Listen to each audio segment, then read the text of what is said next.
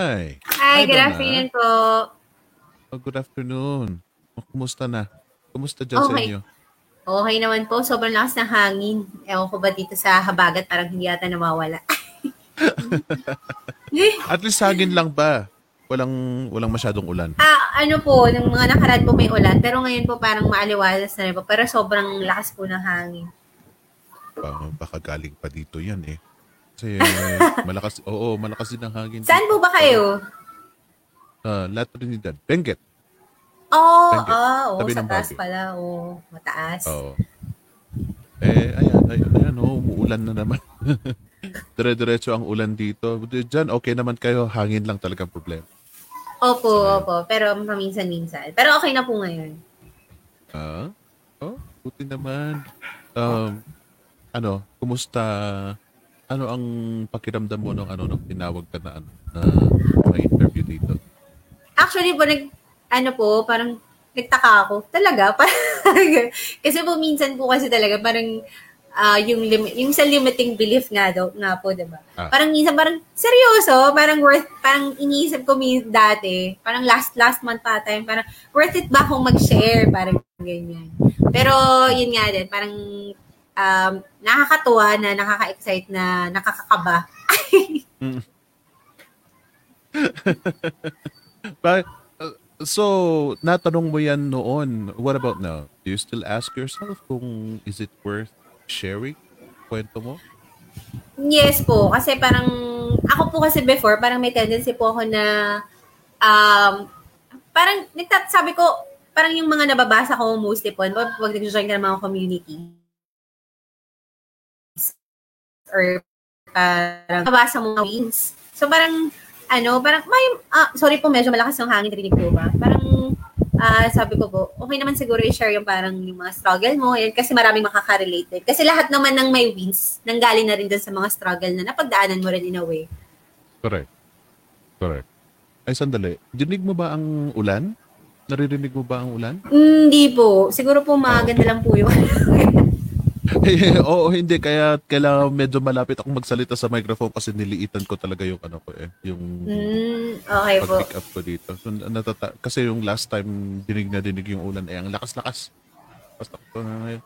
Ay, uh, ba- bakit pa uh, yung mga struggles mo during your time, do you think it is worth talking about?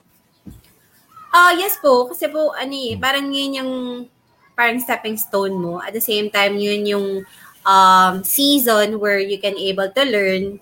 Ah, Hmm. Kasi hindi ka naman pwedeng maging strong kung hindi ka naging weak eh. Di ba? Parang gano'n. Tapos hindi ka naman, hindi mo naman ma, masas, parang hindi mo ma-feel yung wins, yung small wins, pag hindi mo naranasang ma-fail. So, na-appreciate mo yung mga bagay na meron ka pag naranasan mo yung mga bagay na naranasan mo dati. So, na-appreciate ko talaga siya. Yun lang talaga minsan po, may mga parang hindi rin maiiwasan na parang mapapaisip ka. Iba talaga yung mindset. Parang nagsistart talaga siya sa mindset. Yung ganun po. Kahit feeling mo, kaya mo na. Pero minsan, talaga kaya ko ba yun? Yung parang ganun po. Yung, yun po yung parang before struggle talaga.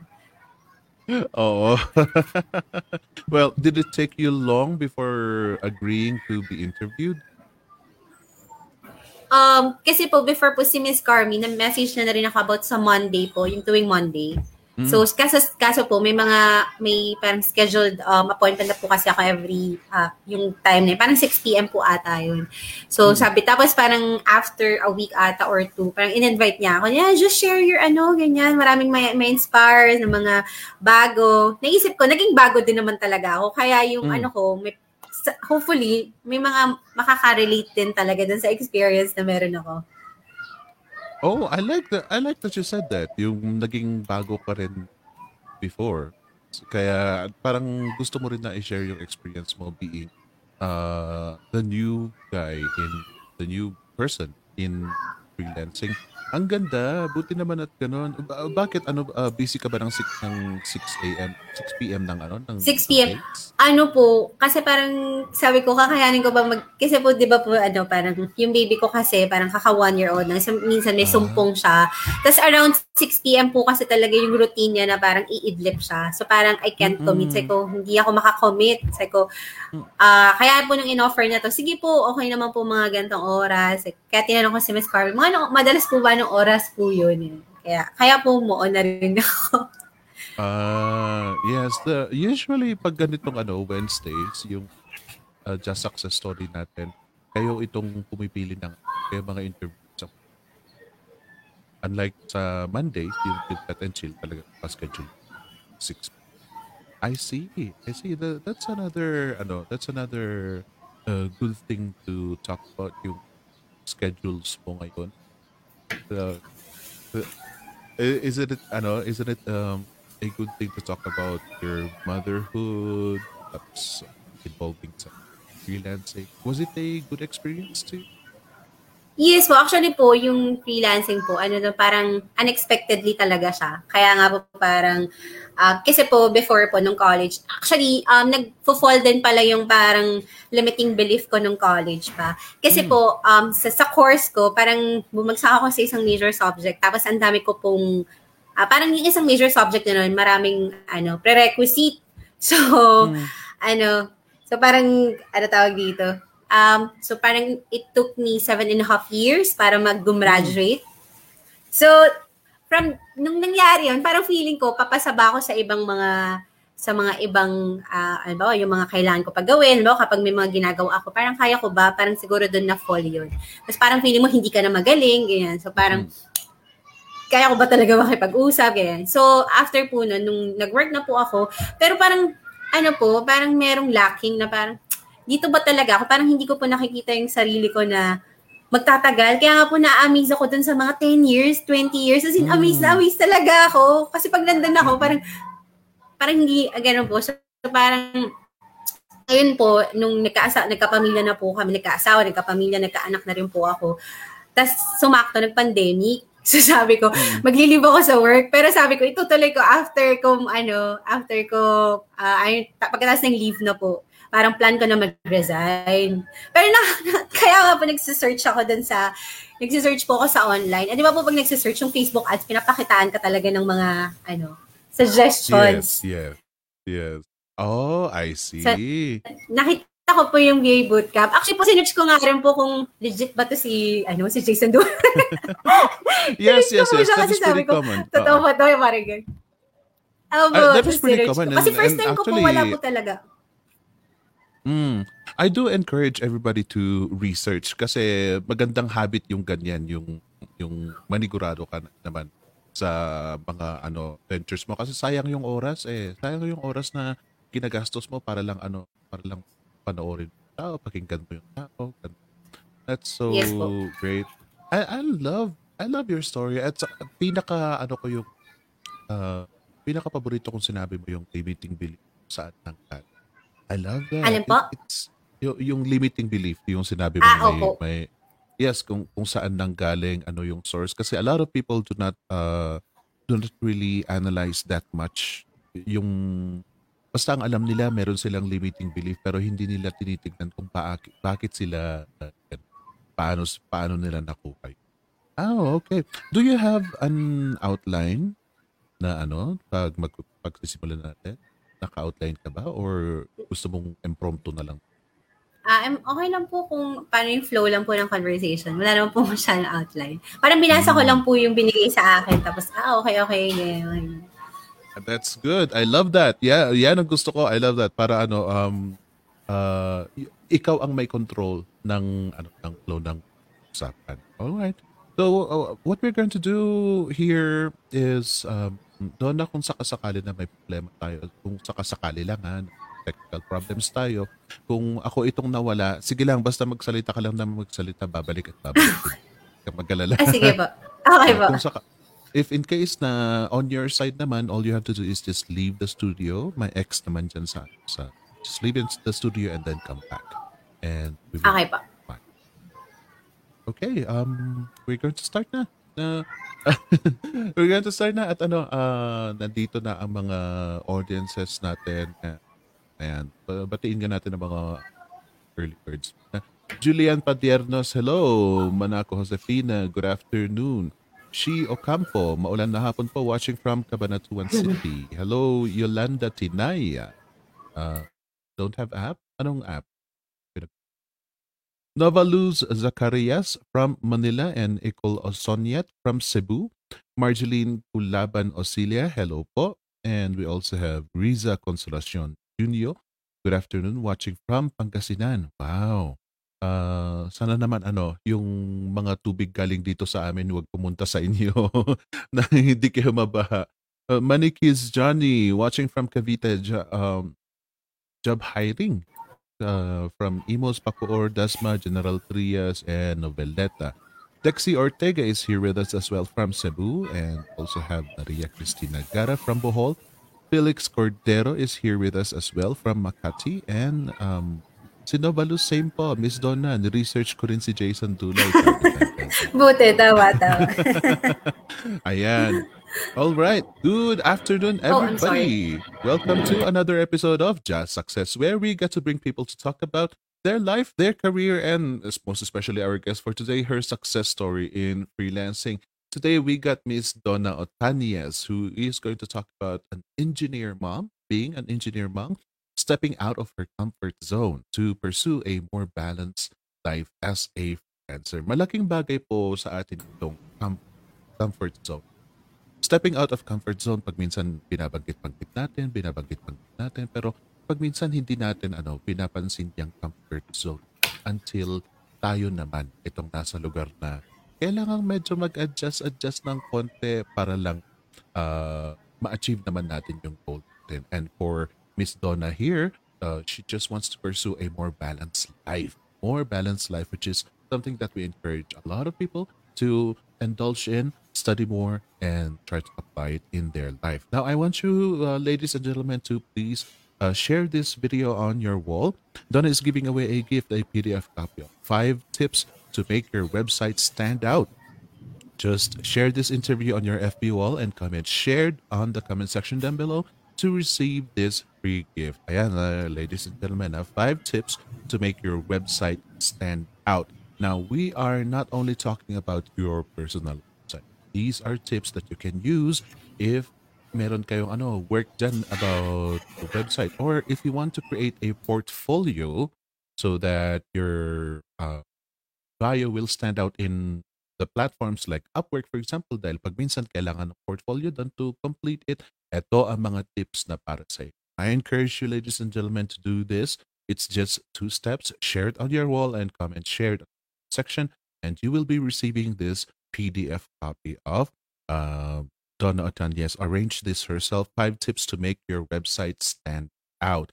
Now, to those of you, if in case na hindi niyo matanggap itong PDF, pakisabi na lang po sa amin and notify us and we will try to take care of this.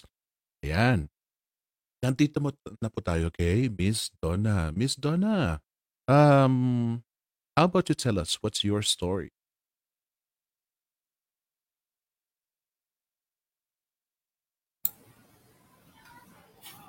Ah, ay sorry. Akala ko nawala. Yeah, um actually po, uh, yun nga po yung kanina po nag-start uh, since uh, nung college ako parang yun doon start parang hindi ko pa alam yung freelancing pero 'di ba parang ang typical Filipino uh, family is kung ano yung nakagesnan mo o kaya kung ano yung madalas na kinukuha na courses ng mga uh, kamag-anakan mo, yun yung mga kinukuha mo. So, kinuha ko yun, which is Mm. okay naman po sa akin, yung civil, civil engineering. Pero sobrang nahihirapan po ako. Pero thank God kasi nakagraduate po ako. Tapos after po nun, so nag-pursue na po ako nung nung field ko. So nag-site na po ako, nag-office na po ako. Pero parang may something na siguro ano, hindi mo alam kung saan ka pupunta. I mean, direct, no definite direction talaga kung alin. So parang you're just going with the flow. Kung anong Mm. ganito, ganyan. Kapag may tinake yung friend mo, magte-take siya ng masteral, parang gusto mo na rin gumawa ng masteral. Kuha lang ng Oo, kuha, oo. parang ganun. So parang ganun po. Tapos one time, yung pandemic, pandemic po talaga, it really exposed who I am. Parang in-expose niya yung mga bagay na um, ng mga marami kang napagmuni-munihan, yung parang ganyan. Tapos at the same time, Hmm. nagka-family na po ako. So that time, sabi ko, ano bang pwede kong gawin na nandito sa bahay? Which is, di ba po yung mga parents, minsan po, kung ano na po yung gin-graduate mo, hindi, dapat ito yung pinapractice mo. Parang ganyan. Yeah. So, struggle po sa akin nun. Pero doon, nag, dahil kapamilya na, doon na may- pamilya na ako, so parang I can decide na on our family, ganyan. Tapos po, so naisip ko, gusto ko nang mag-focus doon sa baby ko, pagkatapos doon sa family po namin. Um, tapos yun po, sinearch ko po, nag-search po ako, and then yung VA Bootcamp is uh, really, uh, ano tawag ito, milestone para sa akin kasi it opened my eyes. Ah, mas okay, maganda kasi mga eye-opener eh. So parang yun yung nag-open ng eyes sa akin at nag-introduce sa akin kung ano nga ba yung freelancing. Yung mga um, pagkakaintindi ko dati na hindi pala ganun. So parang mas nag-open yung eyes ko doon. And then from there, naging stepping stone ko talaga siya to ano to really explore kung ano pa bang meron beyond doon sa sa VA bootcamp. Wow. Um, tell us more on how you discovered uh, freelancing. Um, yung, yung pinsan ko po sa Cebu, parang nag, matagal na siyang nag-freelance eh, pero parang ano lang po, um, hindi masyadong consistent. Pero nakikita ko na siya na nasa bahay lang. Parang, kang ginagawa nito? So parang tinanong ko siya, so ano bang ginagawa mo? Ah, pwede pala yun, posible pala yun. Siguro dahil, di ba may mga Pinoy po na parang, ah, kahit ako ganun eh, yung parang isip ko, free, ano, parang sa computer lang, sa laptop lang, ganun ba yan? Parang, parang dati parang medyo ano ka pa, ano ba tawag sa ganun? Parang hindi ka pa masyadong, ano, totoo ba yan? Yung parang ganyan. So, Skeptical. yeah. oh yeah, tama po. Opo, skeptic, tama po. So, yun yun. So, sa parang na-introduce niya sa akin. Tapos, ah, parang gusto ko yan. Parang gusto ko rin yan kasi gusto ko dito lang sa bahay. Parang, Mm. ah, nagkasakit din po kasi yung tatay ko. So, parang naging ano talaga siya na naalagaan ko rin sila. So, gusto ko sa bahay, ganyan. So, yung po, tinry ko siya. Nag-search ako, nagbasa ako, um, nakinig ako. Tapos, nag-take po ako ng mga free courses. Free courses ni Jason Ah. Dulay. Yung, doon po, doon po nag... Tapos, chinachat ko pa nga po yung mga iba kong nakikita, yung mga may wins. Chinachat ko talaga po, Hi, um, ano po, ano po bang feedback niyo sa BA bootcamp? Parang, may ganun pa po akong Wow. ginawa before. So, yun, doon po. Wow, ang ganda ng kanya na character. ah. Uh, ladies and gentlemen, I hope that you are listening here because this is something that we welcome. It is quite unusual though. It is quite un- an unusual practice kasi uh, bihira akong nakakatanggap ng messages na nagtatanong kung legit itong, PA bootcamp or what freelancing really is. So what um parang ano ka, i- i- ikaw itong ano, itong very curious at hindi takot magtanong. Tama ba? Opo, kasi parang, Hmm? ah, opo, actually, ah, al- opo, eh, parang, opo, kasi ano, parang naiintriga talaga ako. Paano ba ito? Paano ba ito? Hanggat hindi ko nakukuha yung sagot na gusto ko, parang gusto ko pang mag-dig deeper. Ano bang meron? Parang yan. Mm-mm. So, parang natuwa naman po ako na inintroduce sa akin. Wow, I love that. That is a that is a very good characteristic of a freelancer. Kaya ka magsasaksi, kaya ka nagsucceed eh. Kasi ganyan ang ano mo yung yung curious ka talaga hindi ka hindi ka titigil hangga't sa uh, hindi masasatisfy ang ano mo, ang curiosity mo. Which ladies and gentlemen, again, I encourage you to be to be like Donna here. Kung meron kayong tan- magtanong kayo. Mangulit kayo. Kung hindi kayo satisfied, sige lang, follow up question, follow up question. You are bound to receive answers din naman. Um, sino ang ano, sino ang unang tinanungan mo? Si ano po, Miss Mahar. Ah, Apo, kasi Okay. po doon po, di ba po, parang meron kayong, doon po sa mga free courses na websites nyo, pagpasok nyo po doon, may mga parang wins. So parang chinat ko po yung iba doon, pero hindi ako nare-replyan. Tapos si Miss Mahar po, tama po ba? Mahar po yung name. yes. Yes, Apo. Mahar. Tapos, yun pala, nasa parang medyo core na sa ano na rin pala siya ng VA Bootcamp. So, parang, minessage ko siya. Tapos, nag-reply naman po siya sa akin, ah, opo, ganyan. Sabi ko, ah, okay po, sige po. So, tapos yun po, nag-enroll po ako sa VA Bootcamp. Wow. Yung skepticism mo, uh, kasi sabi mo medyo, medyo skeptical ka when you were talking to your cousin about freelancing. Kailan yun na ano? Kailan yun nawala? Yung skepticism? Um, actually po, before, ano, parang hindi, ano naman, parang hindi lang masyadong na-entertain. Pero before kasi nakikita ko siya, pero not talaga na parang skeptic to the point na parang pinagdududahan ko lahat ng ginagawa niya. Parang naisip ko lang, totoo ba? yan? Tapos parang hindi ko siya masyadong pinopos. Kasi nga, di ba, parang may sarili akong path na gustong i-focus. So, um, parang naging open-minded lang siguro ako in a way dun sa freelancing nung time na, yun nga, yung parang gipit ka na. Minsan kasi pag nandun ka na sa, bu- sa dulo, parang ano eh, parang may mga bagay ka nagagawa na hindi ay magagawa mo pala. So parang, o sige, ano, ano bang meron dito? Eh? So parang, ayun po, kasi ayoko na talaga mag-work dun sa work, sa work ko. So parang yun siguro yung nag-push sa akin na yun po yung gawin. That is true though. Yung desperation ang magpo-push sa iyo na maging open-minded kasi syempre hangga't sa hangga't sa maganda pa ang ano ang ang kalagayan mo yung syempre meron kang pattern na sinusunod. Just like you said, yung uh, you are you were in your comfort zone dahil engineer ka nga. So since maganda naman ang pwesto mo, maganda naman ang ano ang natapos mo, why the hell would you entertain some other avenue? Pero ngayon, Oo. since naipit na dahil sa pandemic na ito, doon ka na talaga magtitingin ng ano, ng other ways. Oh, was it difficult for you to give up something that you worked really, really hard for becoming a civil civil engineer um, Ah, to pursue freelancing? Hindi uh, start, siguro ano po, it's more of, um, siguro yung, yung pride, it's more on lowering your pride na din. Kasi diba may time minsan na parang, civil engineer ako, eh, ba't ako mag-freelance? Parang ganun kasi isip ko before. Is. Yes. Parang, so parang, so sabi ko, bakit, bakit parang ano, so parang at that moment, stage na rin na parang yung time na nagmumuni-muni ako. Pinag-isipan ko kasi, kasi I want, gusto ko po kasi kapag may ginawa akong isang bagay, sigurado ako. I mean, kung hindi man, unstable man yung journey, pero I mean, alam ko na na gusto ko to, pag pinasok ko to, pinasok ko to. So parang doon po, nag-isip ako, saan ba ako nanggagaling? Bakit ayoko maging open-minded sa ganito? Hindi naman sa ayaw, pero bakit ayoko siya itry? So parang ano ba yung mga cause and pros? So parang winay ko rin po yung mga bagay-bagay. So ano po, um, naging mahirap siya at first, pero po, nung pag ano po kasi pag um, nilower mo na po yung pride mo in a way na ah, kasi yung mga pinag-aralan sa engineering, pwede mo siyang gamitin eh. Kumbaga, Yes. yung mind mo na dito ka lang, magsistick ka dito, there is a lot of opportunity talaga na meron na para sa'yo. Hindi lang porke pag ito, ito lang. Parang ganun po yung, sa mindset po talaga. Kung tutuusin, you can even niche down. You can automatically niche down since you are a civil engineer. Marami ka talagang skills na pwede mong i-apply. In fact, you can even introduce yourself as a civil engineer and perhaps meron ka pang makukuha mga gigs as an engineer in the freelancing world. But um, you mentioned something that got me really, really curious.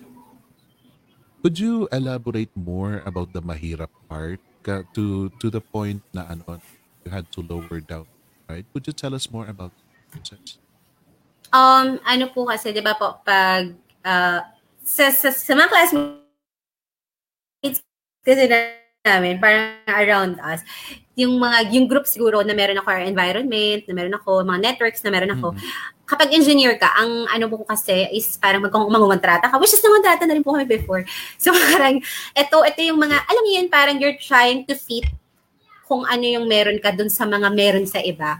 Na minsan, napapaisip mo, masaya ba ako at gusto ko ba yun? Parang ganun po. So, kung ito yung path nila, gusto ko yun din yung path ko. Pero, on the other hand, na-realize ko, we have different paths kasi.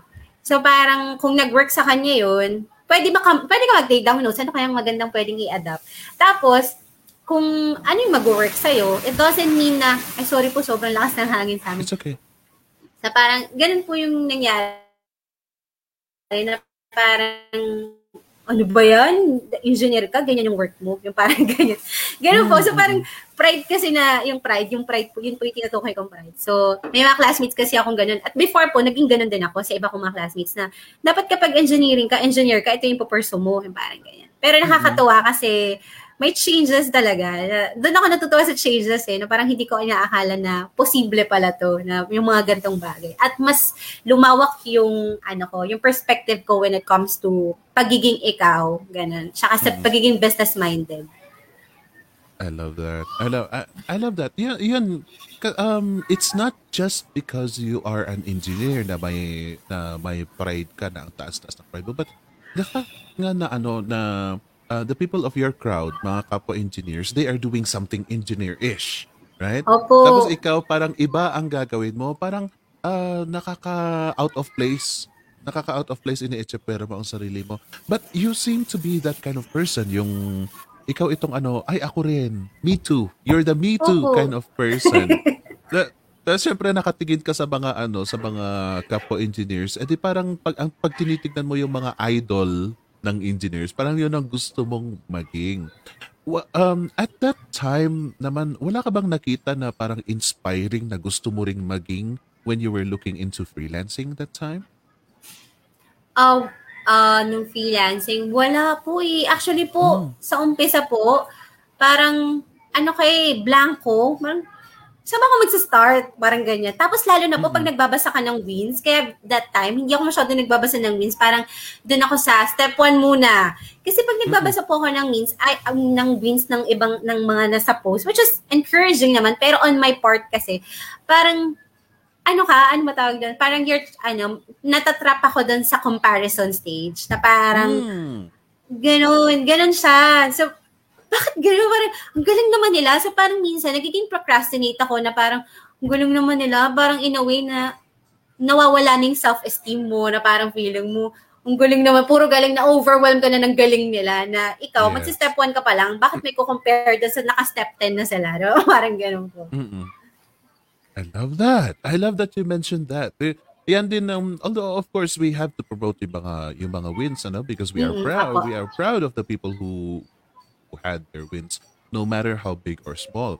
Pero I love that you pointed that out. Ladies and gentlemen, kayo rin ba whenever you see um huge people in freelancing like for example yun sila John Pagulayan yung itong mga milyonaryo na bilyonaryo na um is it inspiring for you or I'm sorry for mentioning John ah, pero siya lang kasi naiisip ko na na, na, na multi multi multi Apo. money sila LJ Jose sila uh, sila Jason Dulay yung mga yan, sila Ana Soriano ito mga 6 7 digit earners.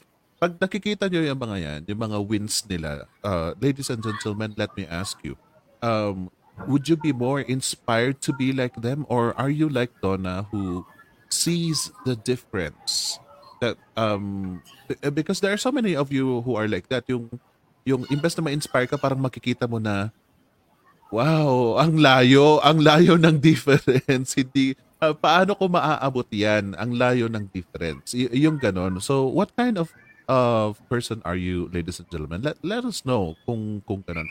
And I encourage you to to mention this because this is not complaining.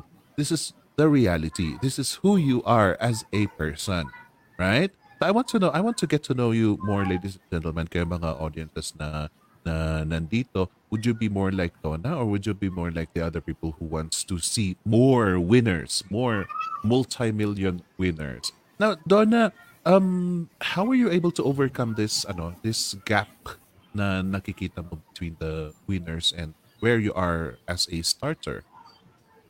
Um, actually, uh, ano po, uh, naiisip ko that time yung thinking na yun and mindset na yun is coming from somewhere, siguro sa upbringing, parang ganyan. Pero it's very important talaga po na magkaroon ka ng mentor or um, accountability where you, they can able to help you o kaya yung mentor na ipupush you through the limit na eto, eto, yung parang i-change niya yung mindset mo and at the same time, tutulungan ka niya at makikita ka higit pa sa nakikita mo yung sarili mo. So, dun po yung um, isa sa tumulong talaga sa akin na para ma-shift siya into, oh, ayan, galing-galing mo, yung parang ganyan. So, parang, ganun po. Oh my goodness, that's a uh, that's a great advice, especially yung accountability partner. Ladies and gentlemen, sa dami-dami ng mga ano mga kasama nyo sa freelancing, whether newbie, kasabayan din yung newbie or uh, mga batido na, they can be your accountability partner. It's a very simple thing to do. Nagpukumustahan, just remind each other what your progress is. Magandang ano, magandang that's a very effective uh, way of helping you out to focus on your journey. Now, Donna, pwedeng, um, let uh, maiba nga tayo ng konti. Pwedeng ano, punta tayo sa comfort zone. What is your comfort zone? Um, comfort zone ko po is, uh, ano tawag dito? Ano ni, kasi sa government po ako nag-work, gover, um, Hmm. housing government. So, okay naman, maganda naman doon. So, parang Wow. malaki naman yung sahod, ganyan. Oo. Malaki naman yung sahod, ganyan. Tapos, um, okay naman, Monday to Fridays lang. Tapos, uh, maganda po yung benefits, ganyan. Tapos, pero, um, comfort zone ko, in a way, pa- paano ko na siya nasabing comfort zone? Kasi comfort zone, in a way, na nandun na ako eh. Wala na akong gagawin kundi mag-work na lang yung parang gano'n na lang. Mm. So, mm, gano'n na lang po. Parang, tas ang lapit lang po, parang Pasay po kami, so Makati lang siya. So, mabilis lang naman. Tas parang, ah, mabilis lang yung biyahe, ganyan, malapit lang din sa amin, ganyan. So, maganda na siya. maganda na siya. Pero hindi ko po alam, there's something, ano, parang siguro there's an ease, uneasiness na parang feeling ko, Mm-mm. kaya ko bang mag, gusto ko ba to? Parang, siguro dahil, ano, hindi pa talaga, hindi ko pa talaga alam. Yun nga po yung clarity na parang, gusto ko ba to? Or sadyang gusto ko to dahil ito yung nakasanayan. So, parang ganyan. Mm-mm. So, parang, government, di ba? So, parang masaya ka na doon. So, ayun po. So, yun dun yung comfort zone ko na okay naman ako, malaki sahod ko, ganyan. So, nagagawa ko naman yung mga gusto ko, ganyan. Pero I think there's beyond than that eh. Parang naisip ko, I think there's beyond than that. So, kaya ako nag-seek. Parang Mm-mm. nag-seek talaga ako kung ano pang meron. Ganun. Wow, I get it. I get it, Miss Donna. Yung, ah, alam niyo, ladies and gentlemen, ito ang isa sa mga hindi bihirang nabanggit. So far, in my interviews, wala pang nagbanggit ditong comfort zone na ito. This is why, ladies and gentlemen, marami sa inyo mga nasa corporate itong nahihirapang mag-transition sa, sa freelancing. Why? Because from the start of our education, we were trained, we were taught to go through this process. Now, kapag nagkaroon na kayo ng work, ng, ng work sa corporate or work sa government, that is uh, like the end goal.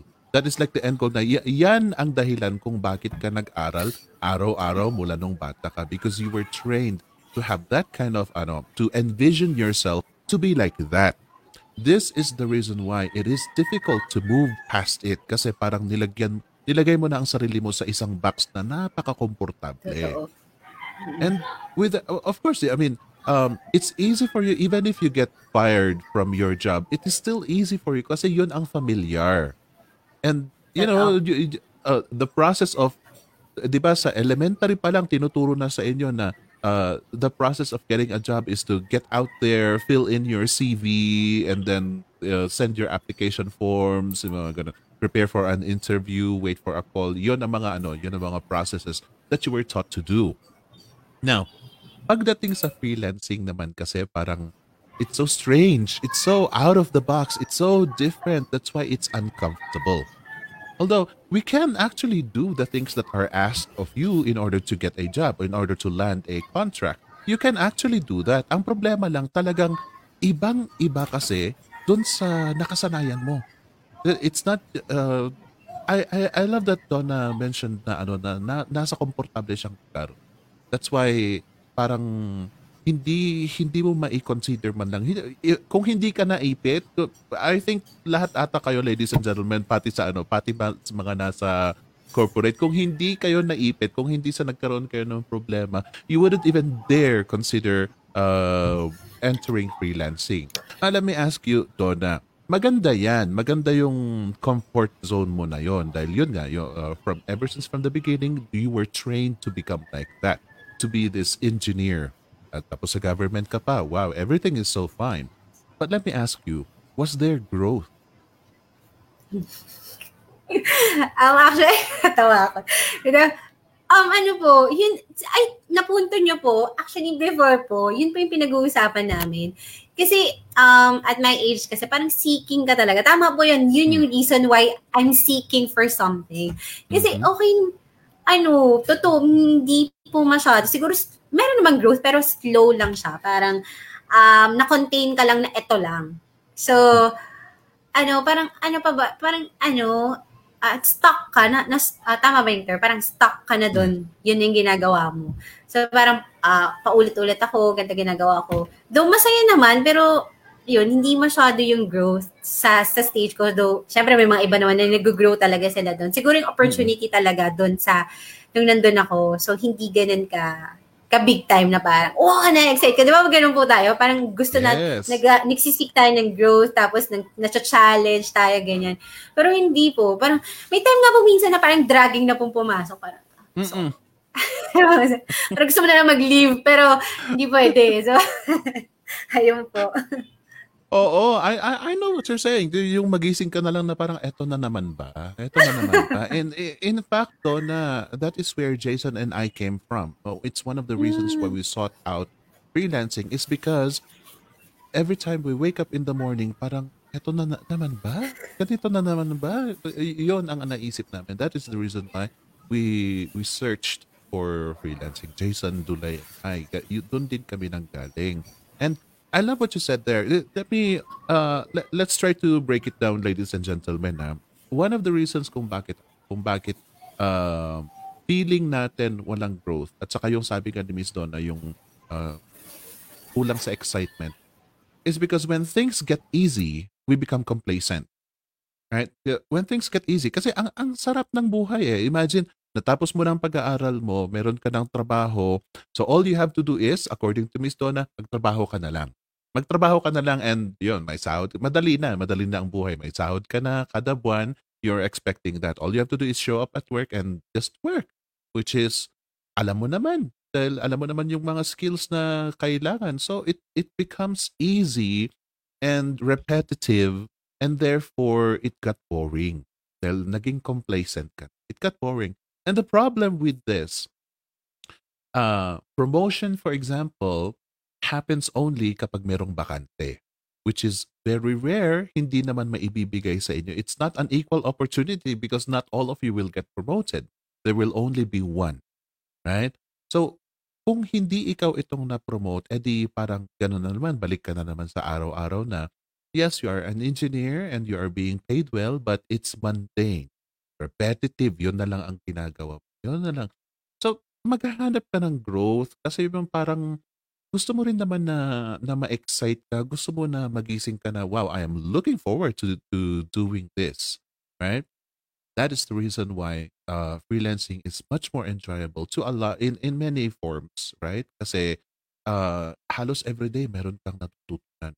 Besides, if you transition from your corporate job to freelancing, para sa inyo mga bago, it is everything is new. So I hope, ladies and gentlemen, that you be like Miss Donna. You be more curious instead of being fearsome. Kasi yan, yan ang problema sa ibang mga newbies eh. Yung uh, porket hindi nila kilala ang freelancing, natatakot sila. Miss Donna, um, did you experience that? Were you more scared of, of freelancing or were you more curious? Um, siguro po, uh, siguro more on curious. Kasi, that time kasi parang, ano po, um, curious, tapos habang sinesearch ko siya, parang natatakot. Parang doon pumasok yung takot. Parang, parang, ano ba to bago to eh. Ano bang meron Oo. dito? So parang, ganun siya. Parang curious sa una, basa-basa, parang, kasi hindi ka pa committed eh. So parang ganun. Kasi Hmm. naisip ko, pag magiging committed ako dito, sigurado pa talaga ako. So parang doon ako nagkaroon ng fear during the process of seeking and cur- out of curiosity ko. So, ganun po. I love that. Um, your, your process of asking people, asking yung mga winners, and also taking our free courses. Um, hindi ka hindi ka ba na ano, hindi ka ba disappoint? Wa- Was it good for you? Um, hindi po ako na-disappoint kasi ah, hindi po kasi talaga ako techie, sa totoo lang. hindi ako Mm. techie. Old school, eh, no? Pero hindi po kasi, ta- kasi more on field, yung parang nung, nung, nung nag-work kasi ako, parang gusto ko yung field na, na parang nakikipag-usap sa tao, nag-check ng projects, ganyan. Mas gusto ko yan kasi yung nasa office ako. So, actually, yung mga, ano po, yung mga courses nung sa mga virtual assisting, grabe, sabi ko, hindi pala ako masyadong marunong ng Google Drive. Parang, hindi pala ako masyadong marunong mag, ano, mag-calendar. So, ang dami kong natutunan na na kailangan talaga. Minsan kasi iniisip ng mga tao yung basic. Basic na yan, ganyan. Pero yun yung mga importante kasi yun yung bumubuo sa major things, which is the basic things. So, sobrang naging helpful talaga sa akin yung mga free courses na yun. Oh, I love that. It's it's nice. I love that you took those free courses kasi yun talaga ang introductory to freelancing para naman malaman nila. Alangan, yan ang ayoko sa iba eh, yung parang pinagdadamot nila yung knowledge nila. But you know what, ladies and gentlemen, if you know a little bit of, of freelancing, you share it. You share it para malaman nila, magkaroon ang tao ng mga ng insights. Kasi just look at this uh na, natawa ako dito Miss Jovi Miss Jovi sabi niya asawa ko sabi baka daw scam na itong uh, scam na ito or mapag-utusan about something related to drugs. Sabi niya, I, lo- I love this. Uh, I, I love this, Miss Miss Jovi. Thank you very much for sharing that. Kasi there are many people who just do not know, have no idea about freelancing. mag speculate sila. Uh, were there any people, Donna, who to, who talked you who tried to talk you out of freelancing? Kasi nga, you're an engineer, right? So did did people try to do, you know, pull you out of freelancing na mag, mag ano ka na, mag-engineer ka na kasi? Um, ano po, yung tatay ko po, medyo hesitant, hesitant siya. Kasi ah. engineering din po. Engineering din po kasi tatay ko. So, parang hesitant siya, hesitant siya na parang, ano, magsistick ka na ba dyan? Yung parang ganyan po. Pero when it comes naman po sa, pero na, um, napag-usapan naman po namin yan. And then nakakatuwa naman, naging supportive naman siya. At the same time, yung asawa ko din. Tapos, yung mga pinsan ko, naghihilaan din kami. Kasi parang, uh, we're having this kind of vision talaga na may vision kami na sa susunod parang gusto namin ma Monday, Monday to Wednesday lang yung freelancing tapos Thursday to Saturday to Sunday parang may iba na kaming gagawin yung parang ipo-pursue namin na the vision. So Mm. Nagilan kami. Nakakatuwa, may, may mga pinsan ako na nagpo-push din sa akin. Tapos yung tatay ko at nanay ko, um, umokay naman sila na parang, ah, okay, okay. At least nakakasama ko sila. Kasi po yung nanay ko teacher. So parang hirap na hirap siya doon sa, hirap na hirap siya sa techie, online teaching. So naturuan, natulungan ko siya. Nagkasakit yung tatay ko sa parang ako din yung nag-alaga dito. Parang, sige, dito muna kami sabay para may ma- mag-alaga, ganyan. So, maraming naging benefits talaga nung, nung time na yan. So, naging supportive sila kasi nakikita nila yung, ah, maganda nga yung ano, nagiging epekto. They saw the benefits. They they saw it. Ayan, ladies and gentlemen, that is a very, very big example. Pag minsan, just like uh, Miss Jovi here, kanina po yan, while nag-video call kami, nasa ibang bansa kasi siya, hirap ako mag-explain. There, That is, uh, uh, I think a lot of people will relate to you, Miss Jovi. Kita mo si, si Miss Donna nga, ang bigat eh. Kasi syempre, pinaghirapan din ng magulang niya yung pag-aaral niya to become an engineer. They followed, they traced her career. As, as she grew, meron na silang in-envision na mangyayari sa kanya, sa future niya. And then all of a sudden, ano yan? Freelancing? Ano yan? Hindi namin kilala yan. Ganon. So it is really scary and it is difficult to explain. Now, what Donna did is she got patient, tapos basta yung uh, benefits lang ang pinakita niya. A lot of the freelancers just showed the money.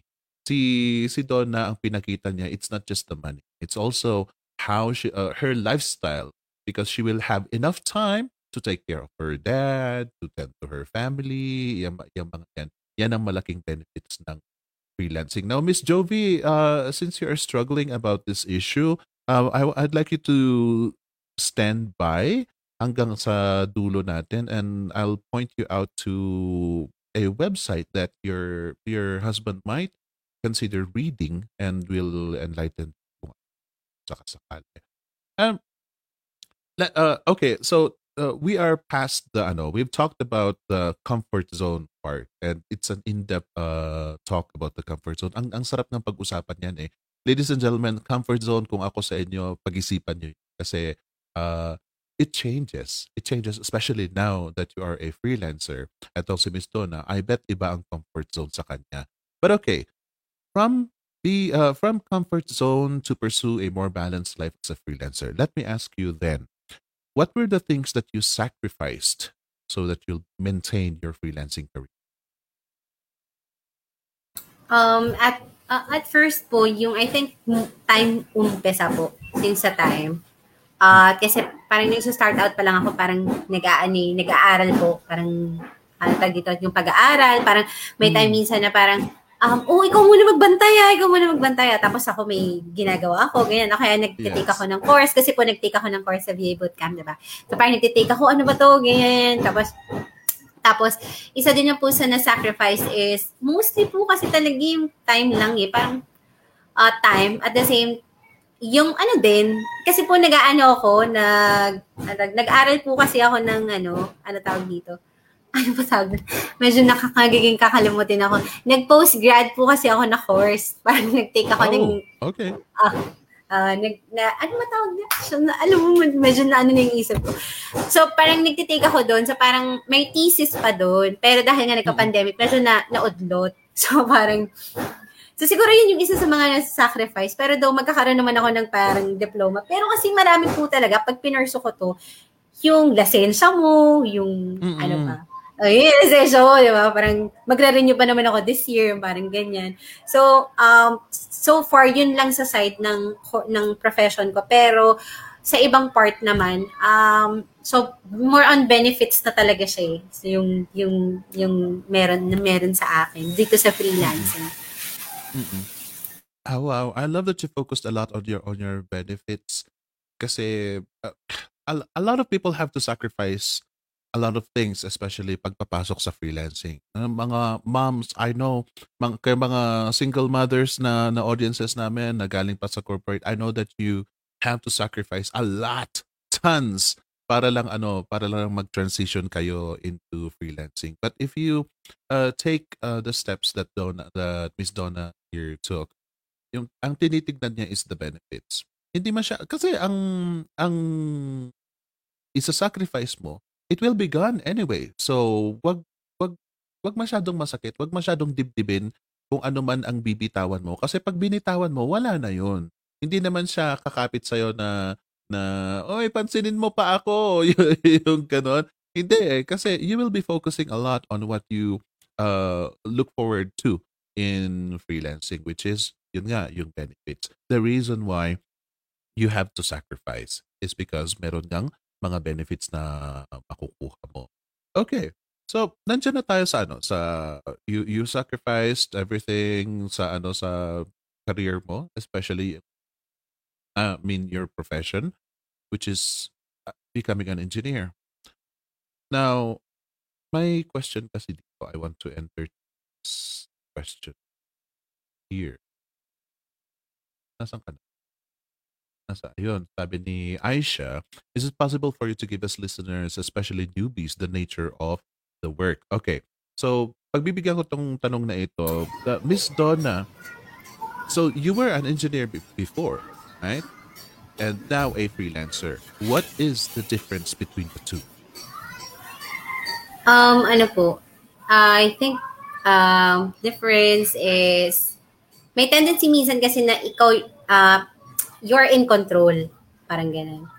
Kapag dun sa previous work ko, parang may set, may, may rules din naman na sinusundan. Pero dito kasi is more on like na, ah siguro po yung na-expose kasi sa akin is yung time management. Kasi before po kasi may pasok, may ganyan. Ngayon po kasi, totoo lang po, struggle ko talaga yon Dahil alam mo na buong araw meron kang time na para sa'yo, na parang, how, how would you manage your time? So parang, struggle pala yun. Struggle talaga po ako. So, yun, yun yung naging es- mahirap yung struggle ko dan yung difference ng both. Kasi doon, papasok ka, maglalagin ka, bahala na sila sa lahat. Ngayon po, yung struggle ko is, ako yung magmamanage ng oras, ako magmamanage ng pera, paano ko distribute to, magbabayad pa ba, magbabayad ako ng, ano, ng benefits, Philippine benefits, SS Philhealth Yeah. Pag-ibig, yung mga ganyan po. So, yun po yung difference. Pero lahat naman po ng, parang naisip ko naman, lahat naman ng bagay eh, may mga kailangan ka talagang gawin. Hindi yung parang hayahay ka na lang. No? Malaki sa dyan. Eh, kaso may mga responsibilities pa rin talaga sa lahat ng gagawin. Wow, I love that. I, I, I love that answer. Um, yeah, ladies and gentlemen, ang laki ng difference ng ano. It's it's not just the nature of of your job, right? Kasi the the nature of your job is uh you, you just communicate with, with people and do whatever they need you to do. Simple 'yon kasi mapapag-aralan mo 'yon. Pero yung time management, yung lifestyle changes, 'yon ang in many cases you have to learn on your own. you have to you have to learn from ano from from trial and errors kapag pag- especially yung time management kasi nga um, pag sa corporate meron pa sa pag sinabing 8 o'clock ang pasok, magigising ka ng 7, papasok ka ng 8. ganun. So, people are already dictating what what you have to do in your life. But in freelancing, uh, since you have the freedom, you also need to learn how to take charge of your life. Donna, when it comes to taking charge of your life, your time, especially when your family is involved, how long did it take you to manage that, to learn how to manage that? Um, si, ano, it took months din sa akin eh. Kasi nagbabari considering na may baby ako. It depends on her mood. So parang madaling araw gumigising ako kasi ah, ay na bago siya pagkatulog niya ng gabi, so mahaba ba yung tulog niya. Doon ako nag-work. Mm. Um, mini-make sure ko talaga na gusto ko ta- iniim ko po talaga maging consistent. Sa totoo lang. Nagiging consistent ako in a one or two weeks tapos mafe-fail. Hindi naman mafe-fail pero parang hindi na naman ako magiging consistent. So, ano talaga, it took me time. Even up to now, yung time management ko, to be honest, struggling pa rin talaga ako. Pero I'm very uh, thankful din dun sa, com- sa mga networks, sa mga naging friends ko along the way, the journey, ganyan. Uh, nandyan sila para i-guide ka din kapag medyo nalulose ka sa track. So parang, oh eto, so ngayon po, yun po, yung, ini-aim ko pa rin hanggang ngayon, ini-aim ka rin ko pa rin po yung time management na. Well, every day is a learning process in in Opo. freelancing. Yan ang kagandahan yan. That's why you have wala wala kang mahahanap talaga na perfect din na ano eh na, na parang uh, time management tools. Wala walang perfect kasi each and every ev- every individual have their own needs and katulad nga ng sabi mo, nag-change yan araw-araw because you you got your baby to take care of. Kaya ta- talagang pa, papalit ng papalit ng, ng time management. Uh, kanina nabanggit mo na marami kang skills as an engineer that you that you can apply in dancing. Uh, care to talk more about that? What particular skills are we talking?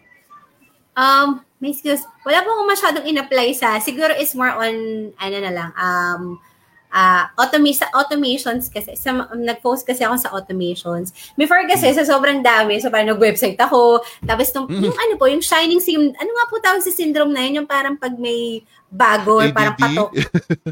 Ano nga po yun? ADD? Parang, uy, may bago, something, uh, may shiny object doon. I love that. Opo, nako, nung at start po, ganun po talaga yung ginawa ko sa parang, ah, gusto ko to, funnels and automation, malaki, malaki daw yung kita dito. Parang Mm, mm. So, nag-funnels and automation ako. Tapos, um, tapos nag-websites din ako. So, parang nung nag-funnels and automation ako, ah, naisip ko, parang sobrang lawak pala niya. Sabi niya, mag-step by step muna ako. So, nag-website muna ako. Mag-website nga muna ako. Tapos, pumatok po yung Facebook ads kasi sobrang dami kong na-encounter na nagpe-Facebook ads. So, ah, parang maganda rin yung Facebook ads.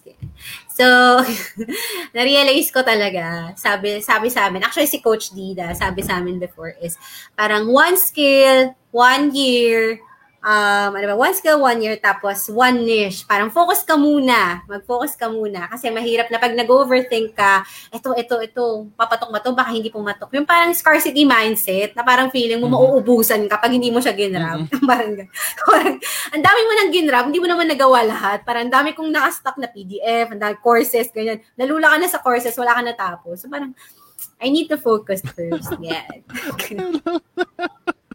Nalula ka na sa courses, wala kang natapos. Opo, ano ba yan? Nakakainis. yeah, that is pretty common. That is pretty common. Ayaw lang ayaw lang ano i-admit ng marami, pero that is actually pretty common. I'm I'm so happy that you admitted it in in the open in the public kasi alam ko naman ladies and gentlemen, uh, marami sa inyo yung ganyan eh, yung kuha ng kuha ng course tapos parang hindi hindi natatapos. Shi- uh, kumbaga sa college shift ka na lang ng shift ng shift dahil yun nga parang yun ang uso o kaya maganda doon nandun yung girlfriend boyfriend mo and basta papalit for for many reasons papalit-palit ka ng ano ng ng mga pinag-aaralan. Tapusin nyo tapusin nyo kung ano yung sinimulan din before kayo na mag-move naman sa uh, okay. Malapit na tayo sa sa closing our na um let me ask you. So you started as a as a student. Yeah, as a student and then you went through trials din naman as an engineer dahil yun nga mayroon, mayroon pressure from the people that surrounds you right? So you started there.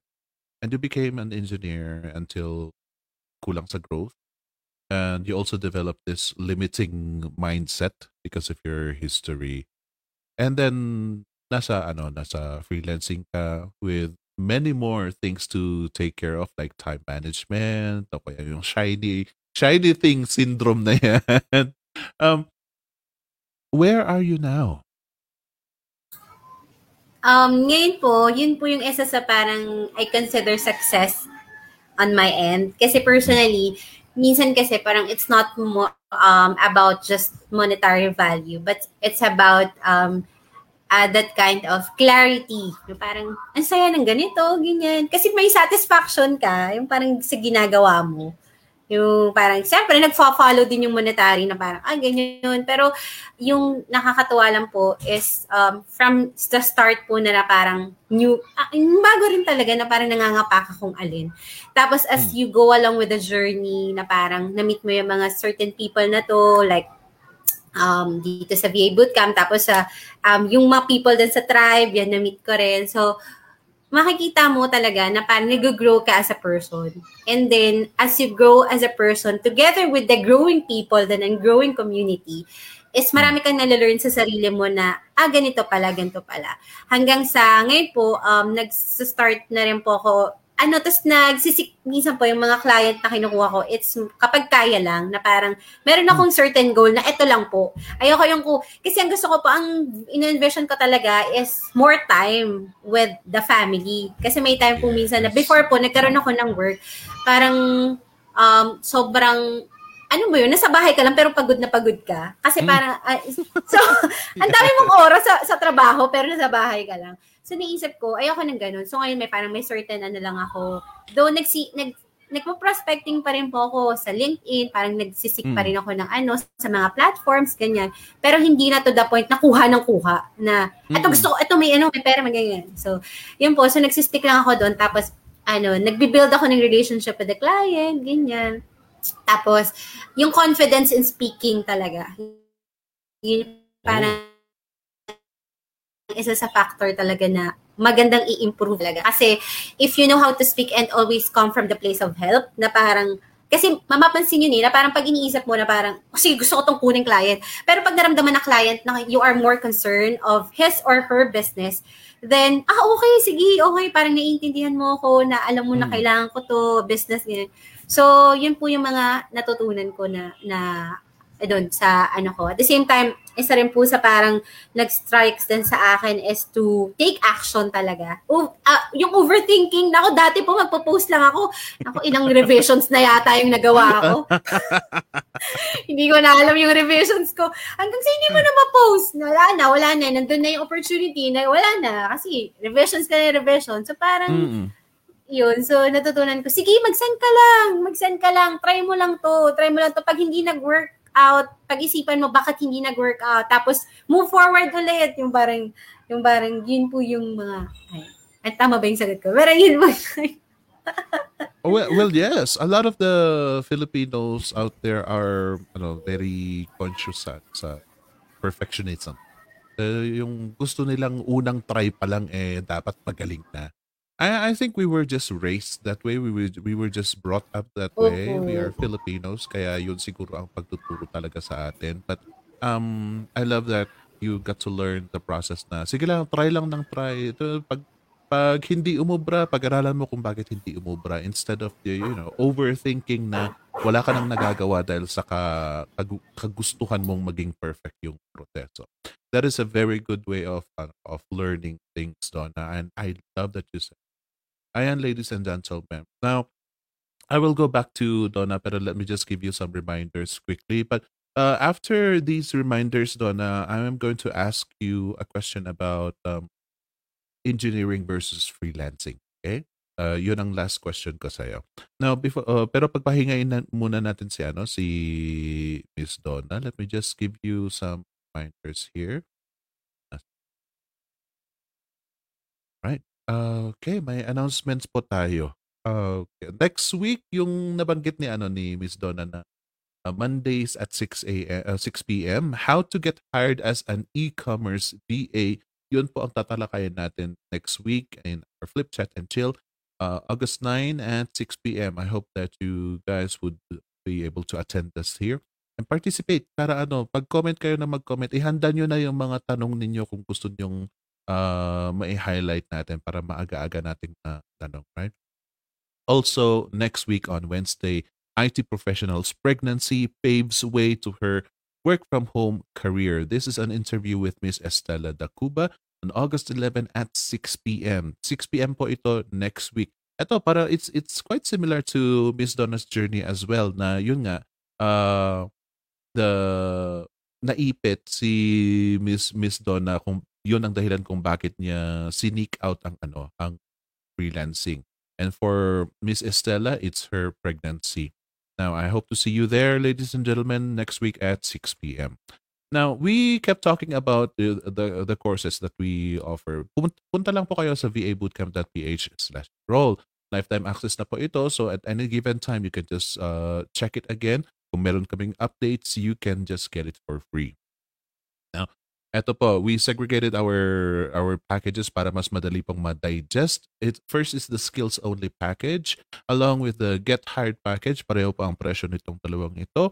Um, yung skills only is, yun nga, skills only. I hope, pag, pag wala kayong skills or if you don't know what to use in freelancing, ayan po ang skills only package. Now, if you already, already have skills, like Miss Donna here, if you already have skills, um, ba't nyo pa pag, uh, pagdadaanan yan? Ku- Kunin nyo na agad yung Get Hired package. Get Hired package is uh, tutulungan po kayo kung paano gumawa ng cover letter, paano kayo maka- makaland ng mga jobs. Yan ang ituturo namin sa Get Hired package. Now, if you want both, you want uh, both skills and Get Hired package, yan po ang acceler- accelerated package. Eh, ito po ang bestseller namin. Nandito, dito na po magsisimula yung mga perks ng kagaya ng Guided Hustle Challenge.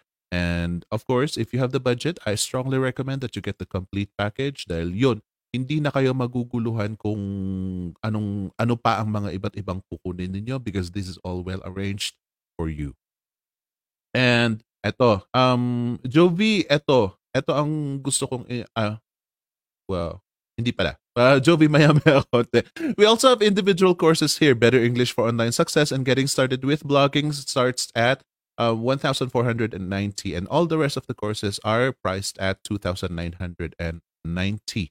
We have a new course here. Ito yung sinabi ni, ano, ni Miss Donna na struggle ng karamihan mga freelancers, especially, especially mga nagsisimula or magta-transition pa lang from corporate to freelancing. Time management and productivity.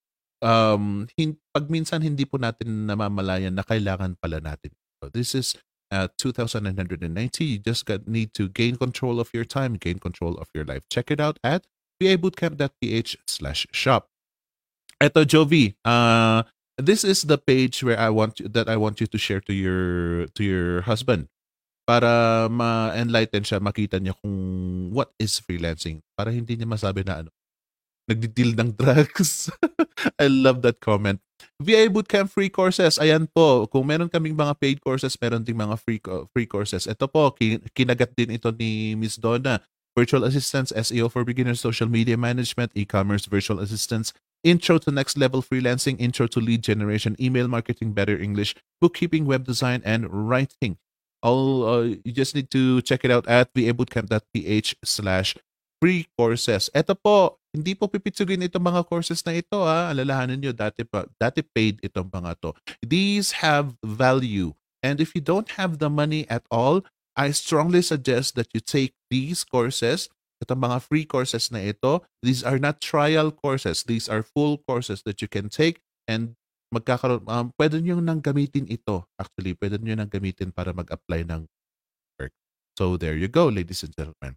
Now, we also have our 10-day cover let- letter writing challenge. This is to help you, ladies and gentlemen, uh, write uh, uh, winning cover letters to your clients. This is 500 pesos for a 10-day cover letter writing challenge. We will help you out in your um, cover letters. Check it out at vab.ph slash cover letter challenge. And thank you for watching. All right. May ano kasi, may nagtanong. Nasaan na yun? Uh, where is that uh, question? Sandali. Hmm. Ayan. From Susan. Susan sabi niya, What made you decide to become a full-time freelancer? Is it because of monetary benefits or because of time flexibility? Let me change that. Uh, pero base di, I, I'm basing it on this question. Miss Donna, engineering versus freelancing. Um, bakit ka nag-shift full-time? Uh, sa totoo lang, kasi parang meron akong pinaka, may vision kami, uh, ano tawag, uh, we're I'm having this kind of vision, which is ministry talaga siya. It is a ministry sa church namin, which is support sa ministry namin. At the same time, uh, before nga kulang na lang maging ano ko eh, maging missionary eh, parang ganun. Pero I want to help churches as well. Yun yung parang pinaka-vision ko. To help churches, lalo na yung mga, um, mga yung mga malalayong lugar na churches. So mga startup churches, like that. Tapos mm-hmm. and also to to encourage them also to lead Bible studies. Just like, yun talaga yung pinaka-vision ko. Ngayon, uh, when it comes to uh, yung tanong nga po, time flexibility, yes. Kasi yung magkakaroon ka ng, yun nga po yung sabi ko, Monday to Wednesdays, taba, tapos, mm-hmm. uh, Wednesday to Saturdays is more on missionary work. Yung parang ganyan yung parang dinidesire talaga Ooh. ng puso ko simulat sa pool. So, tapos yung sa monetary value, it comes, it follows naman eh. Mm-hmm. I believe it will follow talaga once na you have that clarity of doing something. And then kung may clarity ka na doon at ipo-pursue mo yun, is uh, yung mga ginagawa mo sa paligid mo, it bottoms out, eh, it sums up to the vision that you have. So, yun yung, tama ba? Oh, yung parang ganun. Konektado naman yung flexibility and monetary. Pero monetary is, it follows talaga. Hmm. Yes. Yes, ladies and gentlemen, you, um, I, I cannot emphasize this enough. Yung problema natin sa pera, araw-araw na meron yan. Kahit na civil engineer si Donna na government employee, kahit na maganda ang sahod, meron at meron pa ring dahilan na kailangan mo pa ng more. There will always be a reason that you will not be happy with the money that you have right now. And that is normal as a human being. Medyo uh, si, ang pananaw ng iba ay masamang ugali yan, perhaps, but it is still happening. Now, kaya hayaan mo na yan as a purpose for you to get into freelancing. What about happiness? Ito si Miss Donna, sabi niya, yun ang talagang desire ng puso niya noon-noon pa is to have enough time for her projects or for her personal projects na involved ang missionary and all the churches. And that is a good thing. Right? You cannot do that if you are an engineer, a full-time or even part-time. You cannot do that. Right? Because you are committed to working every day from Monday to Friday na paano na yung oras mo sa pamilya mo? Paano na ang oras mo sa sarili? Especially kapag yan. So, time and the ability for you to do your heart's desire is the key thing that freelancing can give you. And I hope, ladies and gentlemen, na nakita niyo yan kay Miss Donna. She is a very happy person. She's a very jolly person. He's a very talkative person even. Kaya kung ako, kung nakaka-relate kayo and if you happen to like Miss Donna, look at her. She's so cute. Uh, kung, if if you like her, I hope that uh, you find it in your heart to send send her a message of thanks. Madali, madali lang yan, ladies and gentlemen. Mag-thank you lang kayo. And if you have any further questions, um, lalo na sa inyong mga nagta, nag, magta-transition sa ano sa sa full-time freelancing, you can ask her just uh, be a bit more mindful dahil medyo maraming time management nga eh ang issue natin. Time management ang issue natin. So, wag po kayong padagdag ha. wag po kayong padagdag sa ano sa bigat ng time management. But go ahead and and and communicate with her kasi connecting is something that e-, everybody does here in freelancing. It benefits all of us both ways. Hindi lang po kayo, pati si Miss Donna, by connecting with people, she gains a lot as well. Uh, Miss Donna, finally, since we are at the closing time already, uh, first is, is there any question that I should have asked you that you want us to talk about? Mm, wala naman na po. So, wala naman po. So far? All right. Now, what are your, uh, with your experience, yeah, na naungkat na natin ang history mo at uh, yung present mo and even the future that you envision.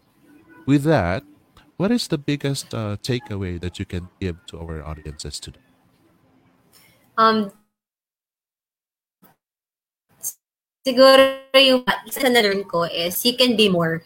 Uh, parang uh, may tendency kasi to uh, to lower down yourself. That's why hmm.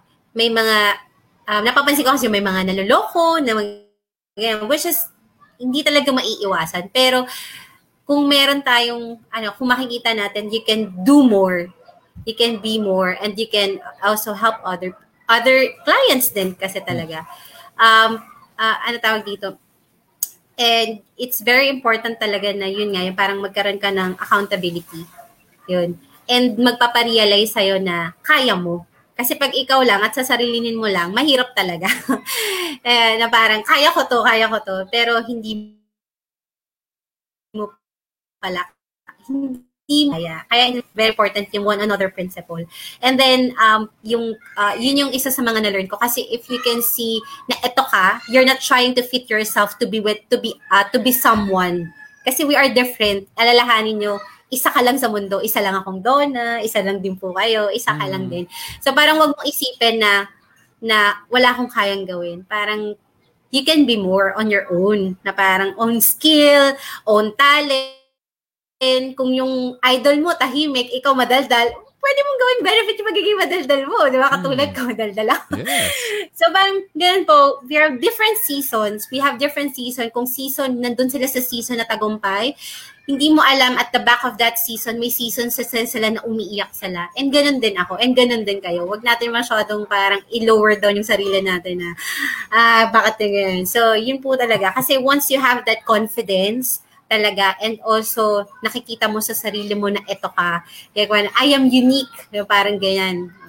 Parang iba kasi yung mababago niya sa mindset. And yung mindset, kung ano yung mindset mo, yun yung magfo-flow the way you act, the way you speak, the way you see people. Yun po. Yun po yung parang ano ko sa akin.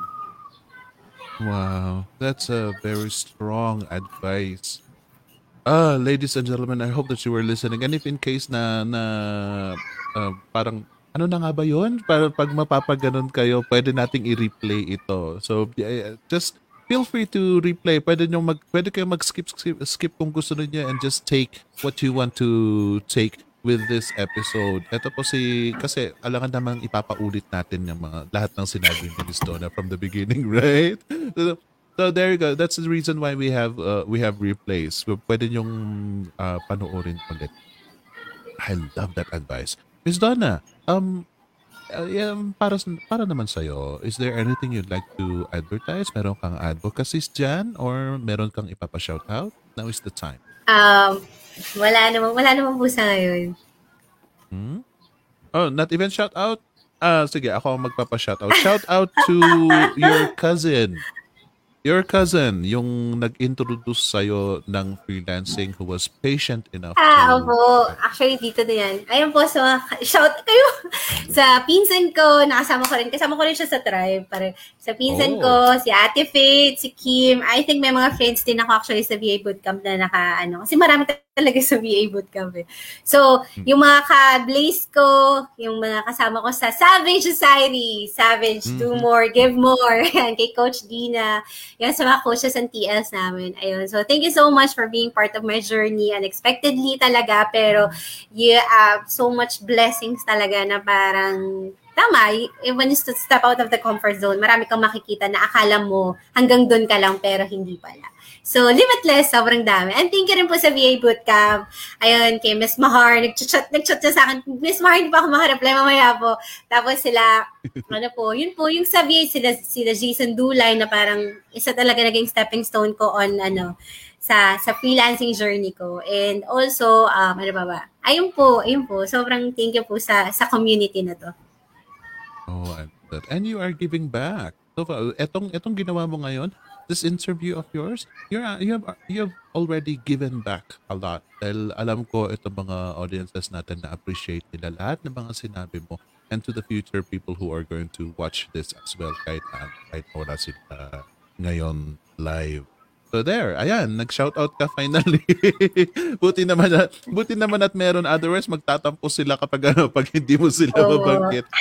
Shout out also to your family if they are if they are there. Uh, shout out to them for being so supportive. So, yeah, father mo, mother mo, your husband. Shout out to them because if if they weren't if they weren't so supportive, baka iba ang takbo ng kwento mo ngayon. So I am very very happy that they are there with you. Nakakaingit. I hope that many more families will be like them who are they may be skeptics at the beginning but they were still they still love you enough to try to understand where you are going through, and they are very supportive now that they see the benefits of a freelancer. Yan. I love that. Oh, ah, kayo, ladies and gentlemen, nag-enjoy ba kayo? I hope that you did. But since uh, tapos na po ang oras natin ng interview, let's give time for Dora to have a bit more time for herself dahil, dahil time management ka pinag-uusapan natin problema natin. But there, I hope that you all enjoyed, ladies and gentlemen. Thank you very much for being with us tonight and today, this afternoon pala, wala pang tonight. And hope to see you again next. Bye-bye.